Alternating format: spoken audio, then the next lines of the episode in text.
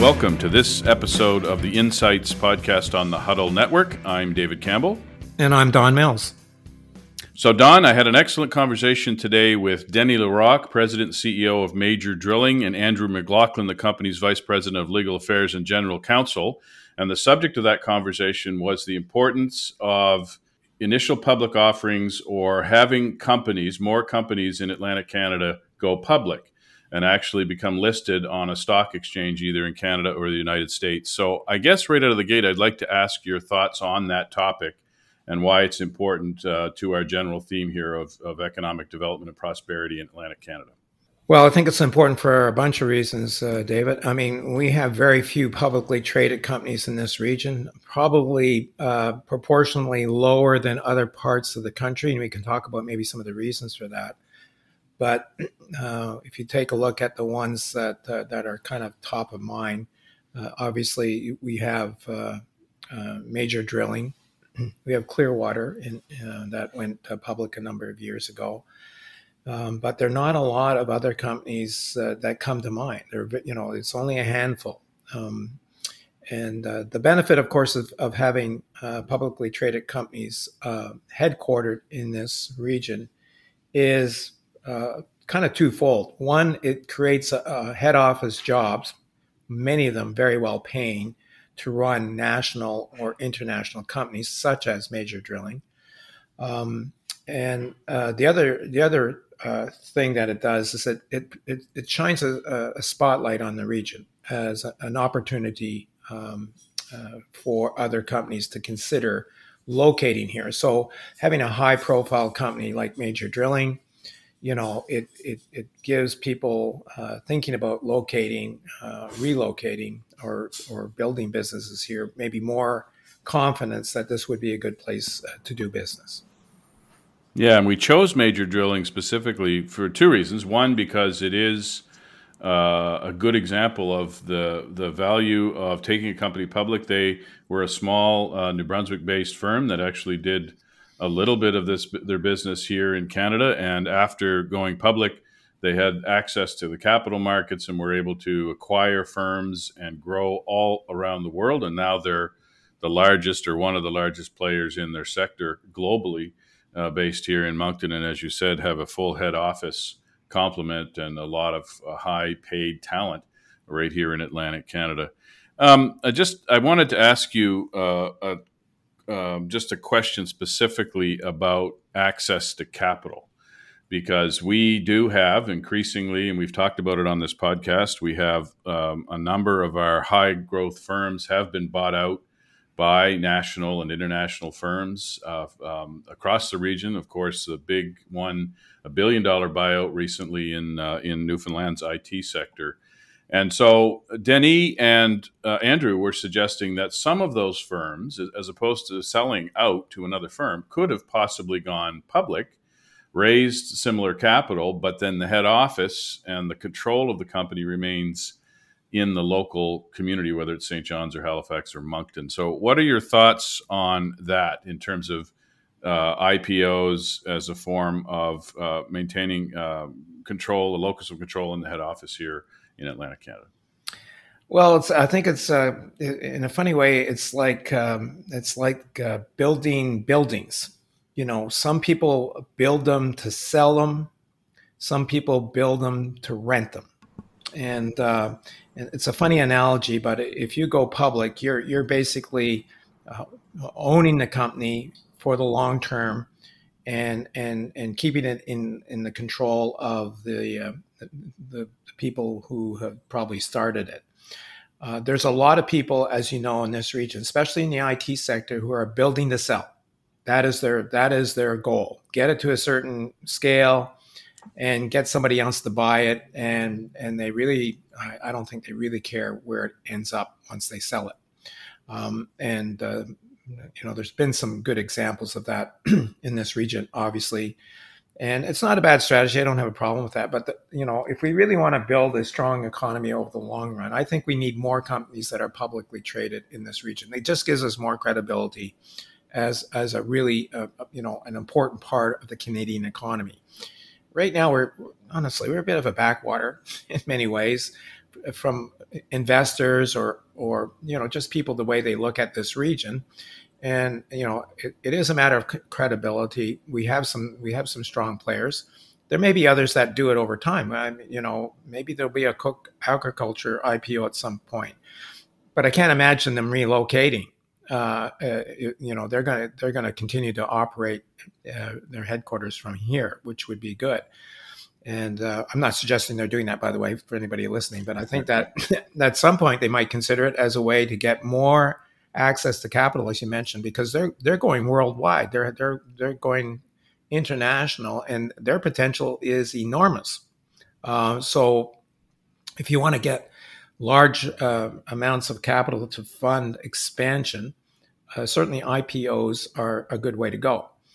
Now, I remember talking to um, Colin MacDonald when um, Clearwater went um, did their IPO years ago, and um, several years after that, one of the things he told me is that it was so hard to do the regulatory stuff. It just took so much money and time to you know abide by the regulations and to file you know information.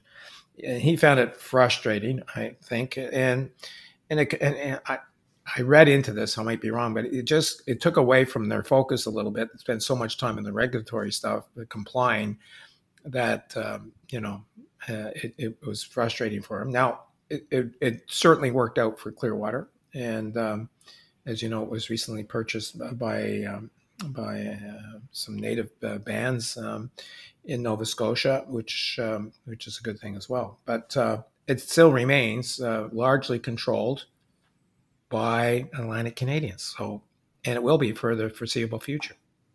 Yeah. So we had this discussion with uh, Denis and Andrew this issue of the regulatory burden and the stresses and the, the additional reporting required if you're a publicly traded company. And Denny had suggested he's constantly, he probably spends a third of his time on that, on uh, shareholder relations uh, and that type of activity. But I think both of them indicated, though, that it makes you a sharper company because you are forced to. So there's benefits and negatives, but in general, you are forced to be more rigorous in how you develop strategy. You have shareholders that are holding your feet to the fire. Many of these companies have larger individual shareholders uh, that are specifically, whether they're pension funds or others, that are that that you know that are very active in terms of their engagement. And then there were other things like environmental, social, and governance or ESG initiatives that there's more um, impetus for publicly traded companies uh, to do something in the ESG area compared to maybe privately held companies. So, my general concern in this region is that a lot of our industries are quite unproductive if you measure productivity by GDP per hour worked and so on. And I worry that some of those sectors, uh, the reason is that we don't have any more publicly traded companies because they're not, you know, maybe as sharp or, or, but by the way, they don't have the scale because larger firms tend to be more productive as a general rule. Now, there's some diseconomies of scale over time. So, what do you think about that? Do you think that the benefits of being a publicly traded, not for everybody, but for certain, if you could pick off a number of firms, are the benefits uh, uh, potentially outweighing those potential costs that you talked about earlier? I, I, I believe they are they do outweigh the the cost. The, you know, it, it's a question of governance and um, uh, the discipline of having um, an independent board made up of most of the most um, the largest investors in the company. You know, provides you with a certain um, scrutiny um, that you don't get when you run your own company. Now, some companies try to get around that by having their own sort of uh, internal board um, of advisors or even a, a former board of directors. It helps, but when you're publicly traded, you're you're you're you're really judged by a different standard completely, and um, I, I, think the scrutiny is way higher. And and but you also get access to learnings that you you wouldn't get otherwise, and you get better as a result of being compared to a higher standard you know, uh, I kind of it's kind of reminded me a little bit about when I was building my company. I never once uh, judged the company's performance by what was being done in the region. I always looked at national competitors as comparators for me, and that that was my benchmark. And a lot of people make the mistake of judging themselves uh, uh, against their local competitors rather than national competitors. And you you can only get better by going at the highest performing companies in your sector, regardless of where they are. And I think that's what publicly traded companies um, have as an advantage of being public. So, last question, Don. I know you're a little bit skeptical of government economic development efforts, and I share that to some extent. But what do you think there's anything government can do to encourage more publicly traded companies? Could should they? I'm not suggesting they water down the rules, but could they? Could there be tax incentives or other things, or could they just sort of create more awareness around the potential of this source of capital? Or what? What do you think, if any, the role of government should be here? Uh, I think uh, honestly, I think government should stay out of this. This is a this is a private sector decision. I think that uh, maybe doing podcasts like this uh, help people uh, aware of, of, the option of becoming an, an IPO uh, over some period of time. But you know, mainly it's a question of scale, isn't it? if you're at, at that turning point of going from small, medium to large, uh, I think that that's when you you you really need to consider um, you know issues like access to capital and what's the best way to get some of your e- equity out of the company without giving up control of the company. That's the, it's a decision making process. I mean, in my business, I never got that big, but, but you know, I, I, dreamed of the day that I might. you know, so um, no, I think this is not a government uh, responsibility. This is really uh, you know, we need more entrepreneurs uh, uh, making the decision to do this and being successful at it, and building, you know, long-term um, corporate headquarters um, here as a result of going public. So I think we're going to see uh, more of them because uh, some of the IT startups, you know, people might get to the point of saying, you know what, um, I like what I'm doing. I want to do it for a long time, but I need I need more resources to do what I want to accomplish. And they're not selling to the region, right? they're selling to other markets everywhere and they but they see you know operating out of Atlantic Canada as, as an advantage. And I think we're going to see, and we talked about this before, it's going to be an advantage to attract people, I believe, uh, that were located in Atlantic Canada. Lifestyle, you know, health health issues, security, all those things are starting to uh, you know, lean towards Atlantic Canada in a way it hasn't before the pandemic. So I, I actually think that there's going to be growing opportunities for companies to either stay here or relocate here and operate their companies out of this region. So here's my conversation with Denny Larocque and Andrew McLaughlin from Major Drilling. So, Denis and Andy, it's really great to have you on the Insights podcast. This is a podcast focused on uh, how do we build a strong and sustainable Atlantic Canada over the next 20 or 30 years? We've talked to some of the top CEOs in the region. We've talked to many thought leaders, uh, many experts.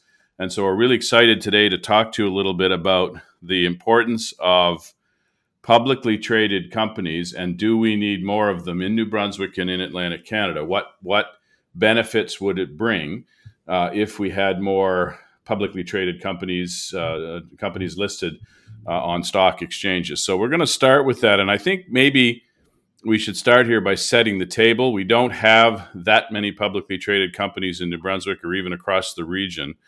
Do we know how many TSX venture in the U.S. and where would uh, where would I find this information? And maybe Andy, you can uh, pick that question up. Sure. Thanks so much, David, for the invite. It's uh, it's a real pleasure to be here today.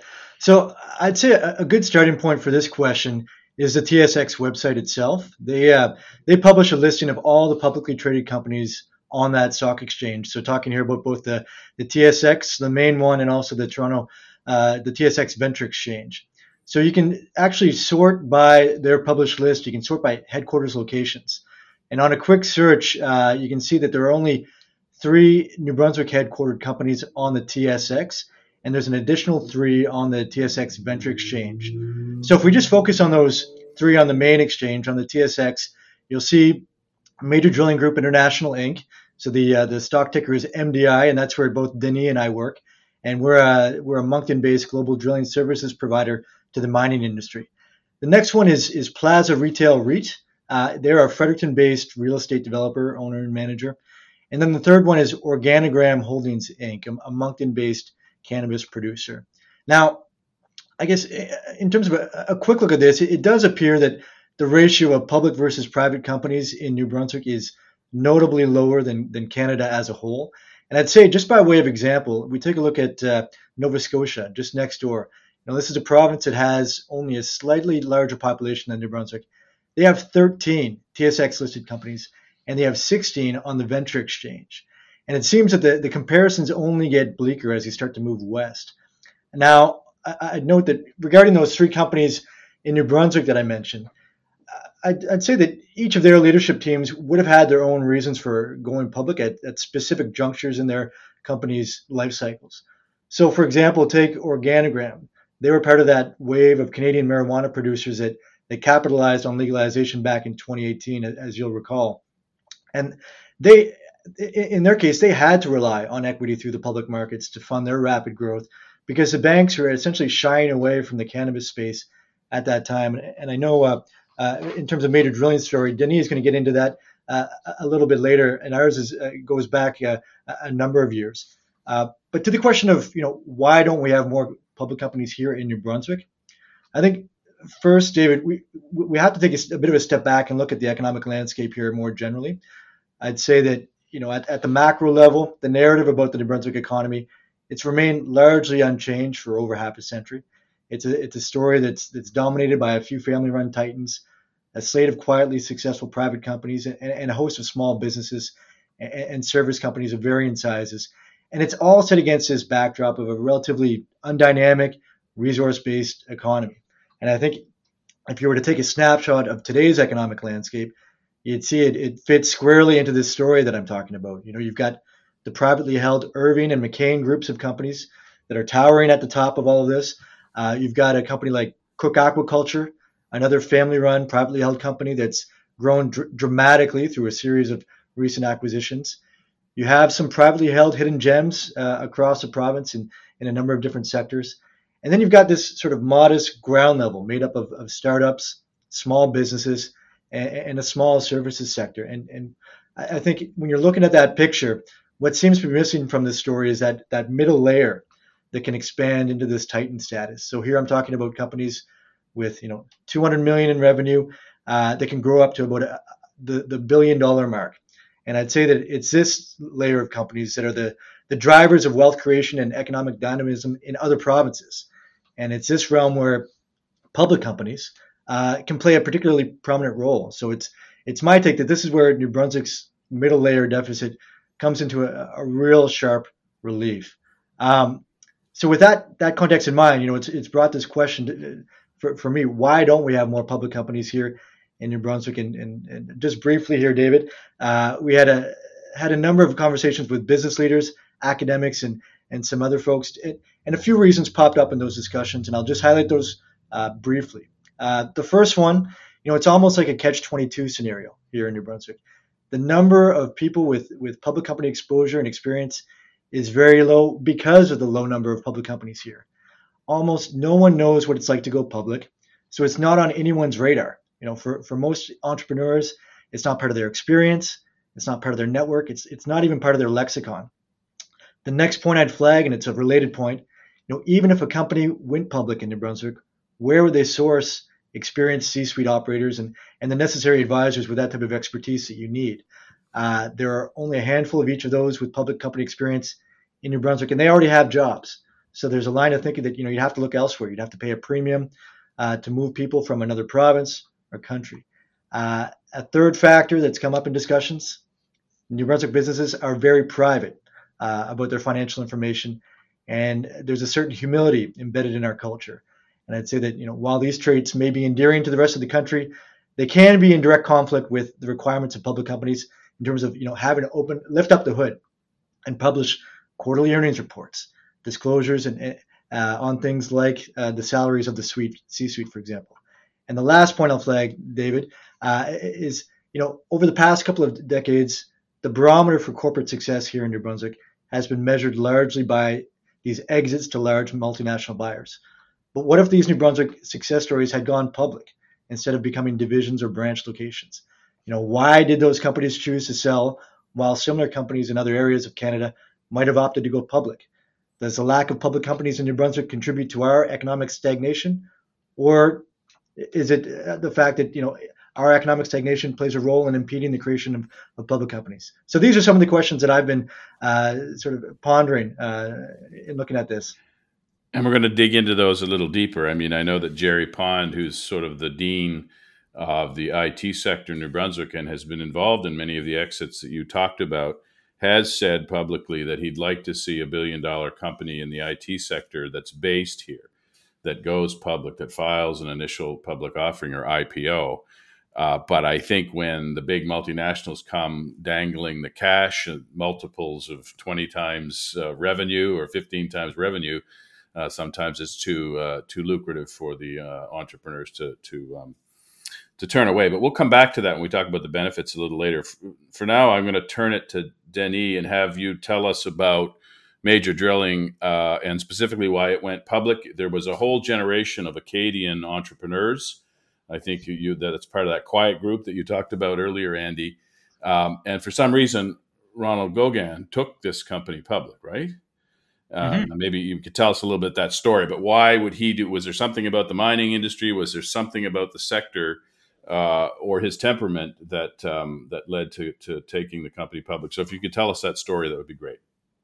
Yeah, well, I mean, just a, a quick uh, history. Uh, major drilling started in, in 1980, uh, and really it's when uh, Ron Goguen bought uh, a company with a few drills uh, operating in the Bathurst area with the Brunswick mine that was just starting to boom. And with that boom, he, he, he made it big. And um, and then the company grew from there, and he bought a company in in uh, a couple of companies in Quebec, and it became the, the major drilling. Uh, running that through the early 90s, and then in the early 90s, customers started to ask us to go uh, international, to go in Mexico, go in Venezuela, which meant you know buying rigs, uh, and you know needed capital. And the first few um, expansions were financed, uh, you know, with debt and with just finding cash here and there. Uh, but that that demand from international or from uh, big mining companies kept growing to the point where we needed more. And that's where the company in 1995 uh, decided to go public. Uh, to, I mean, Ron took the company public to go raise uh, capital to finance that expansion, which allowed us to then expand into a few more countries and uh, uh, make acquisitions, which really help basically mold the company to you know get it to where where it is today. And um, and and again the, the reason to go public was as a means of financing um, uh, and also for Ron uh, he, he, took some money off the table as well. So there's there's both sides here uh, when companies go public. There's the there's uh, taking money off the table, but also as a means of of uh, growth for uh, for your operations. So you use some of that capital for acquisitions as well, not just uh, organic growth. Yeah, absolutely. Yes. And you're saying it would have been much harder to try and bootstrap that using other sources of capital.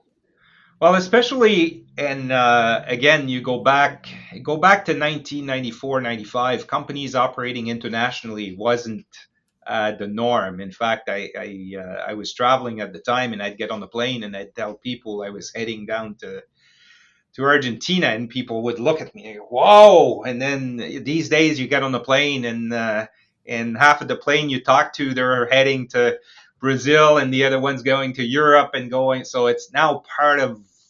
So at that time, going to a bank uh, and saying, "I want to finance a project in Argentina." Uh, was quite hard. So, so that's another reason why going public made it. Uh, the public markets were, especially in the mining sector, were a lot more used to that and a lot more receptive to growth plans in, in internationally. So I don't want to undercut Andy's argument here before we even get started. But if you were doing it today, are you saying you wouldn't take the company public? No, I, I, think it's still it's still uh, a means of capital. It all depends. I mean, uh, the um, uh, what you need and what uh, what the conditions are. Um, but there's a lot of projects, expansion projects that are still hard to finance with banks, traditional banks, and that you know where the risk uh, banks are risk adverse by definition whereas uh, in the public market you might be able to raise uh, to find people that have uh, are more aligned in terms of their uh, their risk uh, with uh, with your with your your vision. And so yes there is certainly a room for for um, for public for a company to, to go public so maybe Andy, then uh, you wrote a paper here, a very interesting paper called "Hunting for IPOs: An Elusive Species in New Brunswick's Economic Ecosystem." Uh, you've obviously put a lot of effort into that. Why don't you tell us now what is the case for going public? Sure, thanks, David. So, if you're a private company on, on a growth path, and this is something we we're, we're discussing here, is you need that access to capital. That's the lifeblood. So how do you get it? And, and we've spoken about a few of the avenues here. You know, you can fuel growth organically by taking on more business. Uh, you can fuel growth through venture capital and private equity, by taking on bank debt, uh, by tapping into government subsidies and grants. But there's also this option of an in- initial public offering of your company's shares.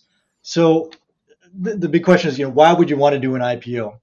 Uh, with an with an IPO, you get a potentially massive interest-free capital infusion that can be deployed across all that, all facets of your business. So R&D, capex, staffing, etc. And this can be an extremely powerful vehicle for firms that need to raise substantial capital to fuel rapid growth.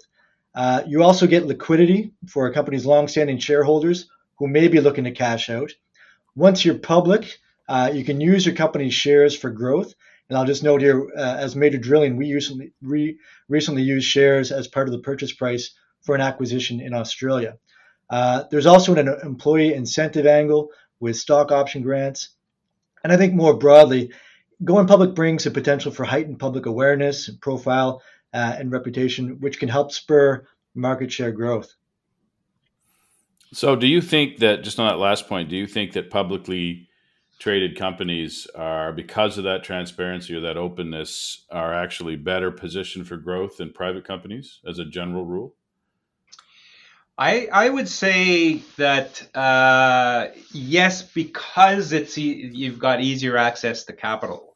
Uh, as Andy mentioned, we just made an acquisition in Australia, and and uh, having our shares uh, being public, it's it's uh, given a, it gave us an extra kind of tool in our toolbox when it came to negotiation, and also we didn't have to we didn't have to necessarily uh, get our, our banks involved. Uh, we and we had a um, a currency that the owner of the owner uh, of the company we were acquiring was in the same type of business, and he liked our company, and therefore uh, he, he, liked the fact that he was getting shares of a much bigger company uh, for his company. So he still was still staying in the industry, at the same time uh, kind of offloading uh, all his, his responsibilities on the day-to-day operation of, of a company. So, so yeah, being being public, I would say, gives you more tools in your toolbox in terms of financing, and also being uh, quickly you can do deals much quicker uh, just because you've got that that financing aspect, uh, uh, an extra tool in your financing uh, toolbox. Right. But Andy, you in your paper and sort of in the conversations we've had, you also mentioned this idea of rigor in the sense that being publicly traded forces you to be more um, in tune to the investors, more rigorous maybe in your management and your strategy than if you're privately held and it's kind of at the whim of maybe the owner or or the the single entrepreneur. Do you want to talk a little bit about that before we move on to the to some other questions here? Yeah, well, sure. I mean, I think we can speak to, to some of the real the challenges uh, with with uh, with going public. Uh, you mentioned that sort of that, that public scrutiny. And I think there are a number of things that we have to obviously highlight here. And, and if you're considering going public, you have to go in with your eyes wide open. So I'll, I'll go through just a couple of uh, some of the, the challenges that I've identified.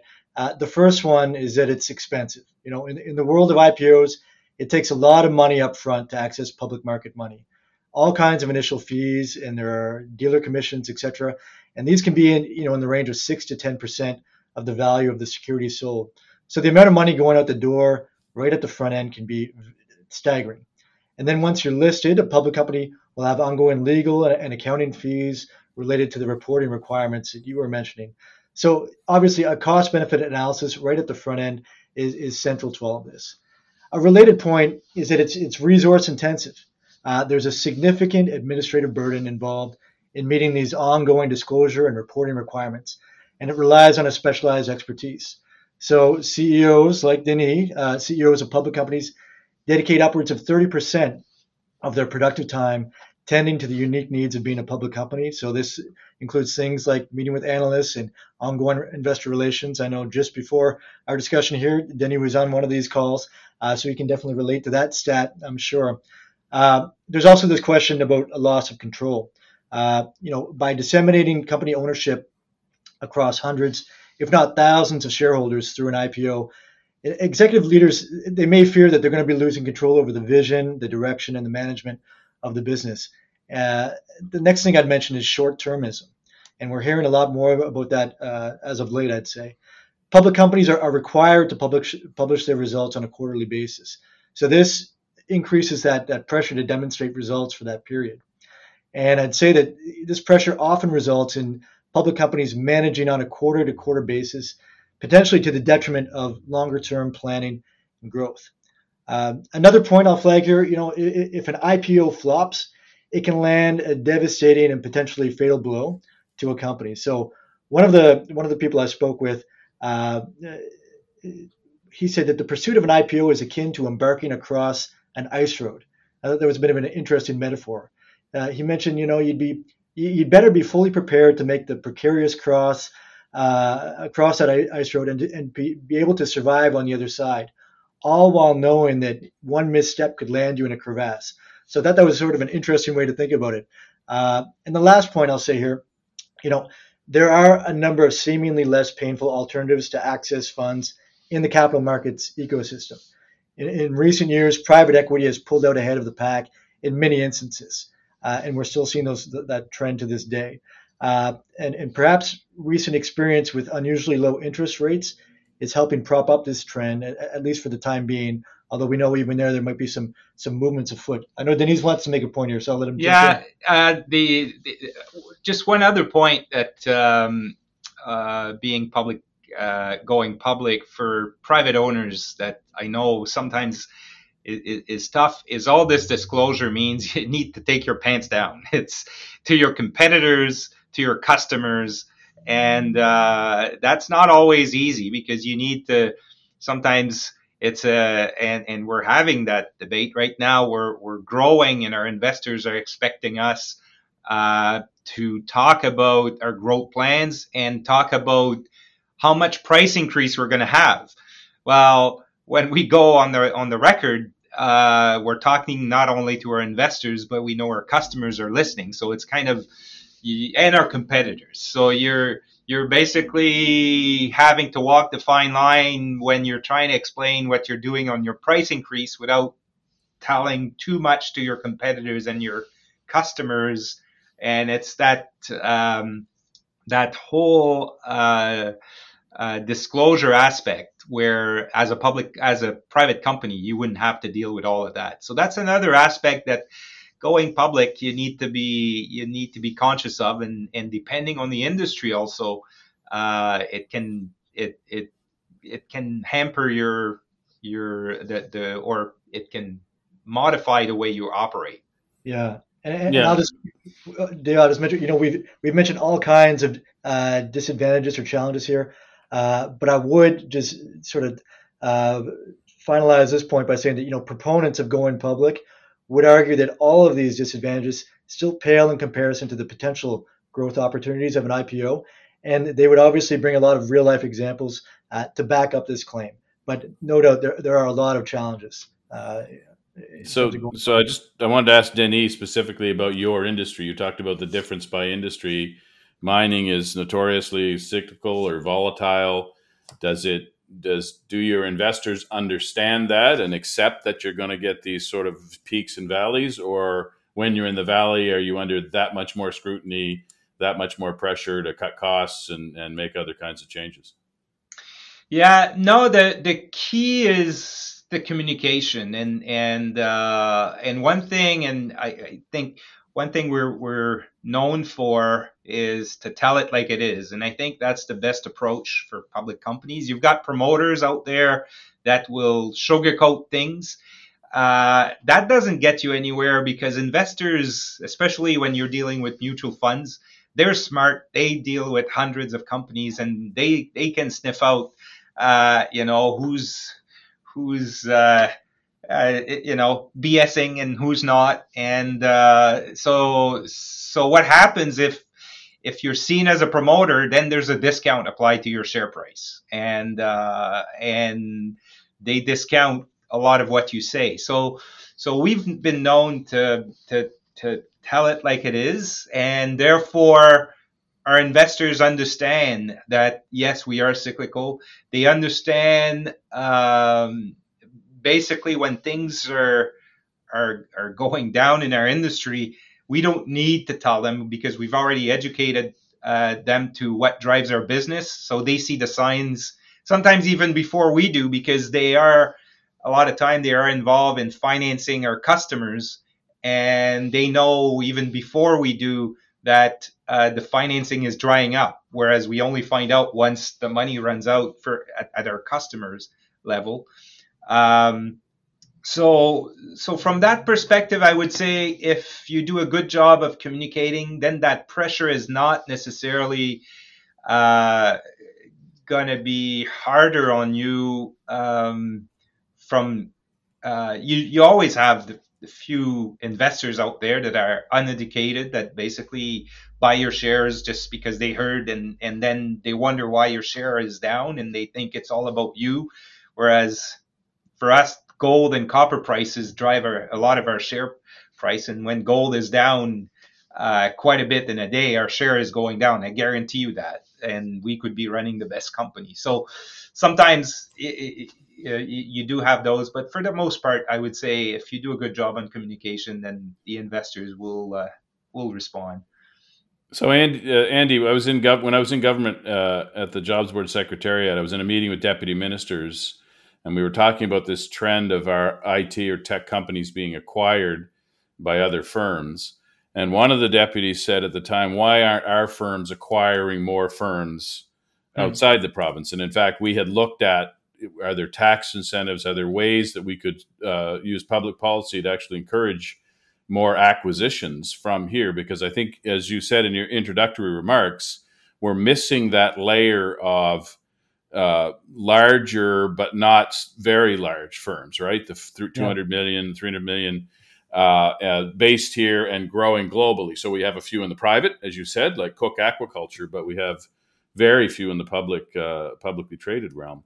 So I wanted to ask you what would be, could be the potential benefits to New Brunswick uh, if we saw more public uh, public companies based here. Sure. So I'll start by saying, you know, if done right, I could envision a number of benefits, and I'll, I'll name a few.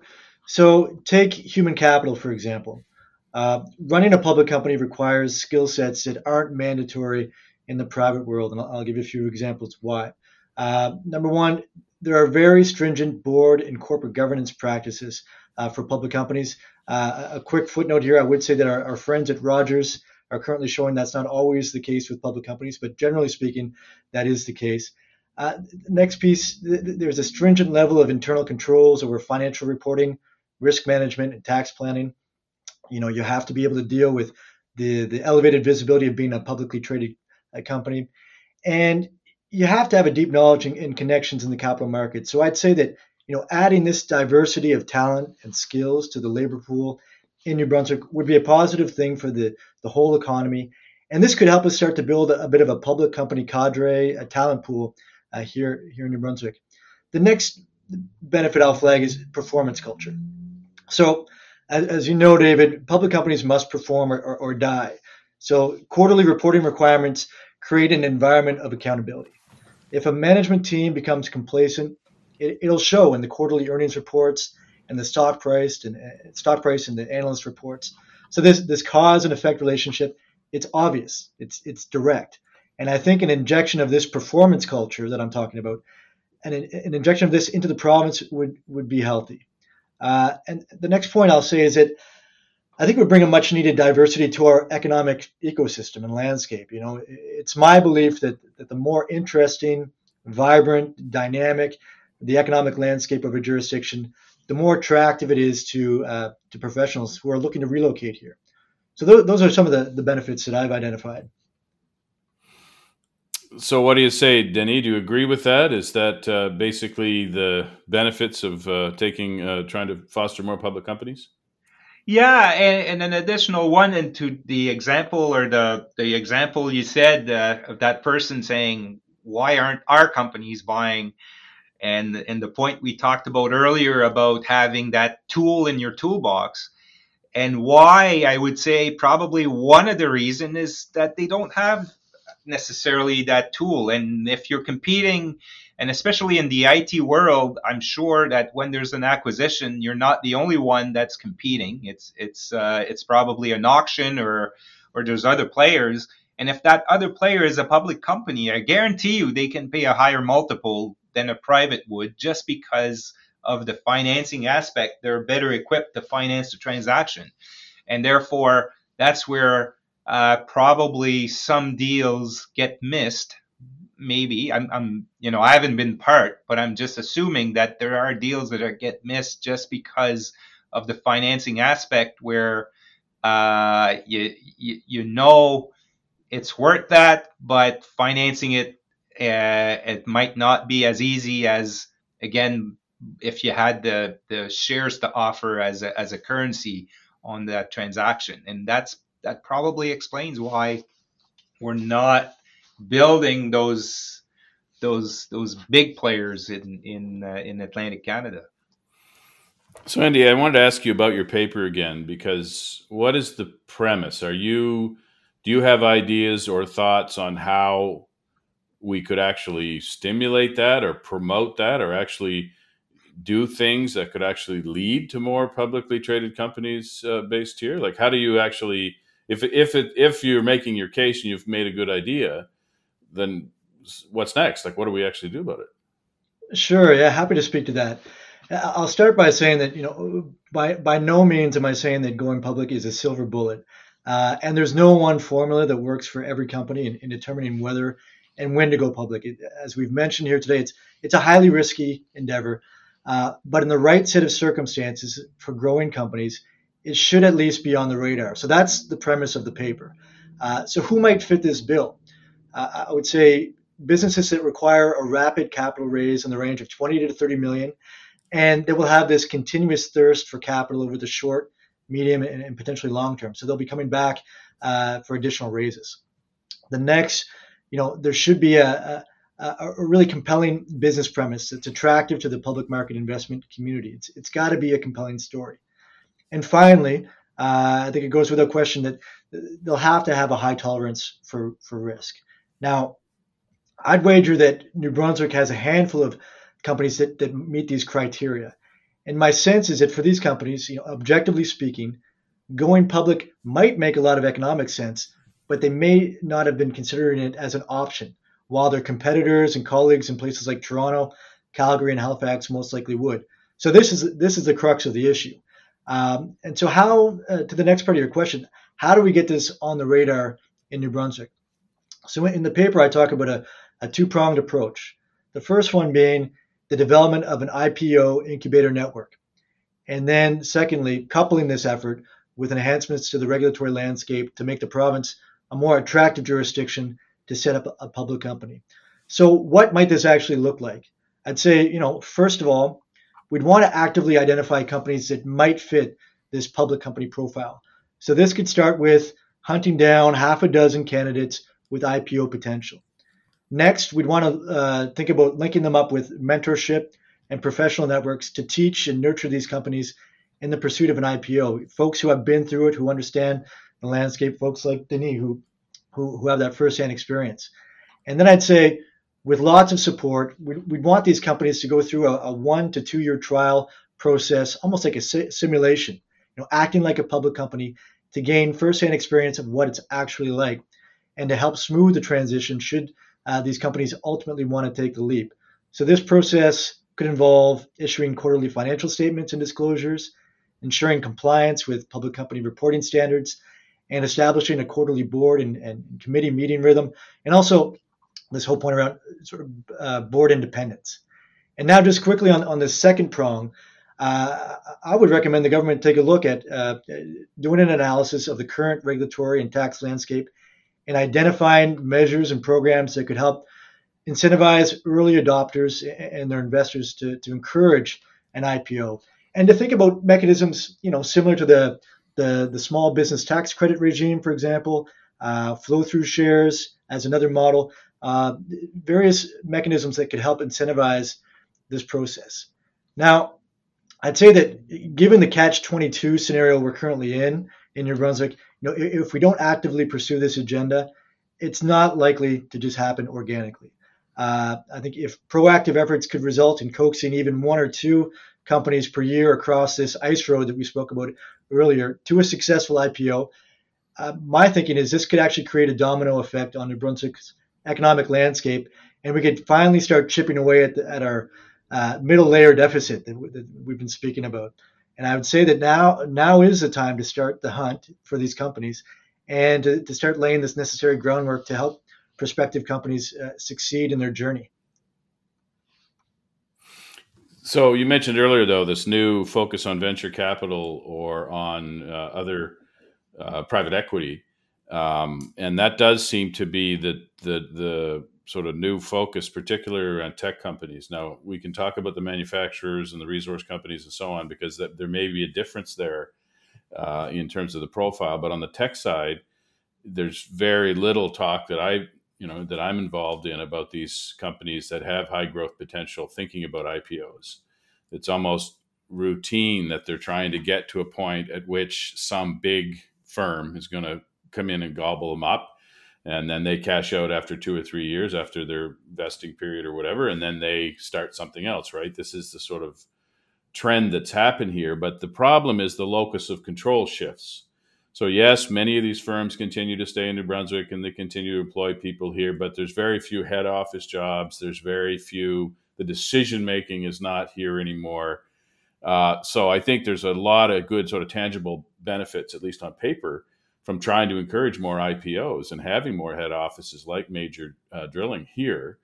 Uh, but I, I, yeah, the challenge is how do we actually stimulate that? And I think you've laid out in your paper and today um, uh, a good roadmap for that. I wanted to ask you a little bit about ESG because you are that's one of your another one of your personal um, areas of interest. This is environmental, social, and governance. Uh, uh, the rigor that that now is is taking public companies, but it's even filtering into all sectors of the economy.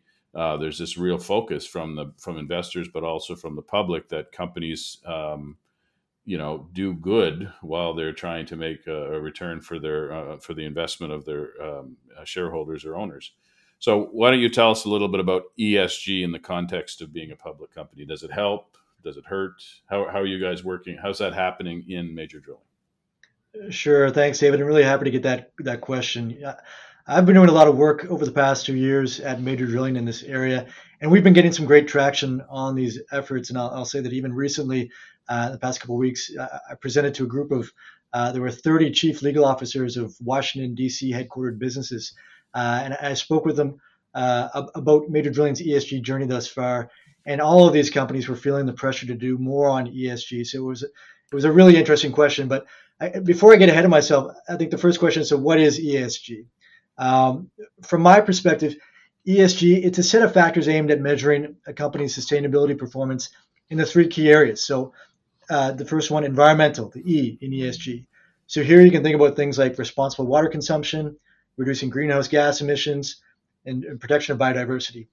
For the S, That's social. So here you can think about business relationships with local communities where you operate, uh, employee health and safety, which is a really important one here at Major Drilling, uh, indigenous engagement and partnerships, uh, and then G, governance. So here you can think about matters relating to, to corporate leadership, efficacy of the board of directors, anti-corruption, and, and internal controls. And I'd say that since joining the company uh, six years ago, I've, I've witnessed this growing and undeniable momentum of the focus on ESG in the public markets. So for us, I would say that ESG came on strong onto our radar just about a couple of years ago. Uh, and while we already had many of the underlying ESG pieces well entrenched in our company, and particularly on the health and safety side, as I mentioned, our challenge was to formalize our efforts under an overarching ESG framework that could apply across our global operations and that was built for our particular operating environment and context. And our tipping point on ESG, I would say, was just about a year and a, year and a half ago. I can recall having lunch with Denis just up the road here, and we talked about how you know we've got to make some headway on this topic. Uh, it came out of that discussion that I would I would lead our efforts on ESG, and shortly thereafter, I presented a, a draft ESG framework to our board of directors that was approved in June of 2020, and we've been working away at implementation ever since. And I'd say that now, in, we're into late 2021. You know, a, an investor call or pitch to a potential client without an ESG angle would be almost unheard of. Um, so, I'll make just a couple of concluding concluding points on my side. Um, you know, embarking on this ESG journey in the midst of a global pandemic means we, we've had to quickly uh, shift over to the fast lane. You know, the, the role of the corporation, the purpose of the corporation, th- these topics have come under much deeper focus in the COVID era. So I'm thinking about things like employee safety and well-being, diversity, and, and fair wages.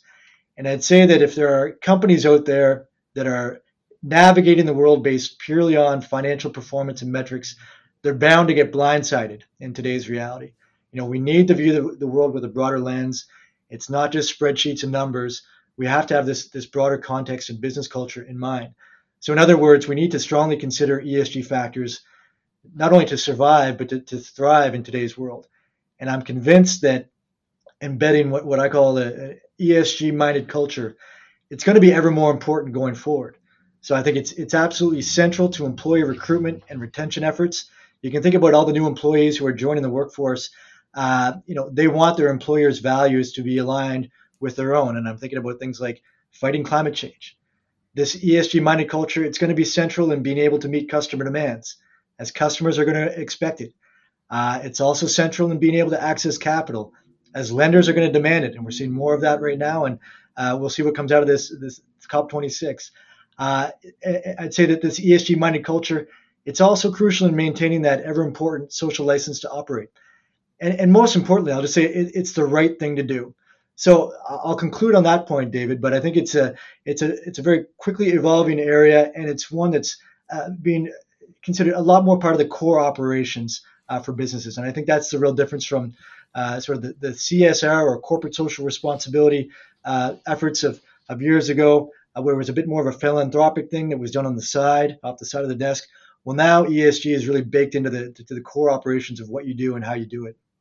Can you still make a buck? I don't mean to put you on the spot, but sometimes, right? If you're talking about greening your energy mix or or doing other kinds of things, like it, it can actually have an impact on the bottom line. It's not just uh, it's not just superficial in these some of these cases. You're right, but um, I mean, it comes down to the, your corporate purpose and and doing the right thing, and and um, in when when you start with that frame of that frame of mind, it drives a lot of the things you do, and and you you say you know financially a lot of things are not necessarily or do not have a lot of financial um, financial impact. It, it's more about how you run the business, how you make your decisions, and if you if you take the impact on the communities and or your employees or in your decision making, and that's part of how you make decisions, then you're doing a good job on ESG, and it's not all about money, but sure there is some part about money, but the nice thing for us, at least, the mining industry has really been at the forefront of ESG, and our customers are demanding it. So we're seeing it even as as a competitive advantage. The fact that we're investing in water recirculation because we use a lot of water when we're drilling, and and because we pump water down the hole. Uh, I mean, we're just returning returning water down the, but we're still consuming water that we're pumping down the hole. Um, so having a water recirculation system that minimizes the, the, the amount of water we need uh, by 90%, our customers love it. So therefore, if we're bringing that solution to the table, it has a competitive advantage to it because our customers. So, so I think the whole ecosystem is evolving that way. So therefore, uh, to Andy's point, in the future, I don't think you're gonna you're gonna be able to operate without having that frame of mind because everybody else is going to be demanding it. It's a little bit like the whole COVID, uh, the, the COVID environment right now. Uh, you got a lot of companies that are basically demanding that your employees are vaccinated before you step foot on their property.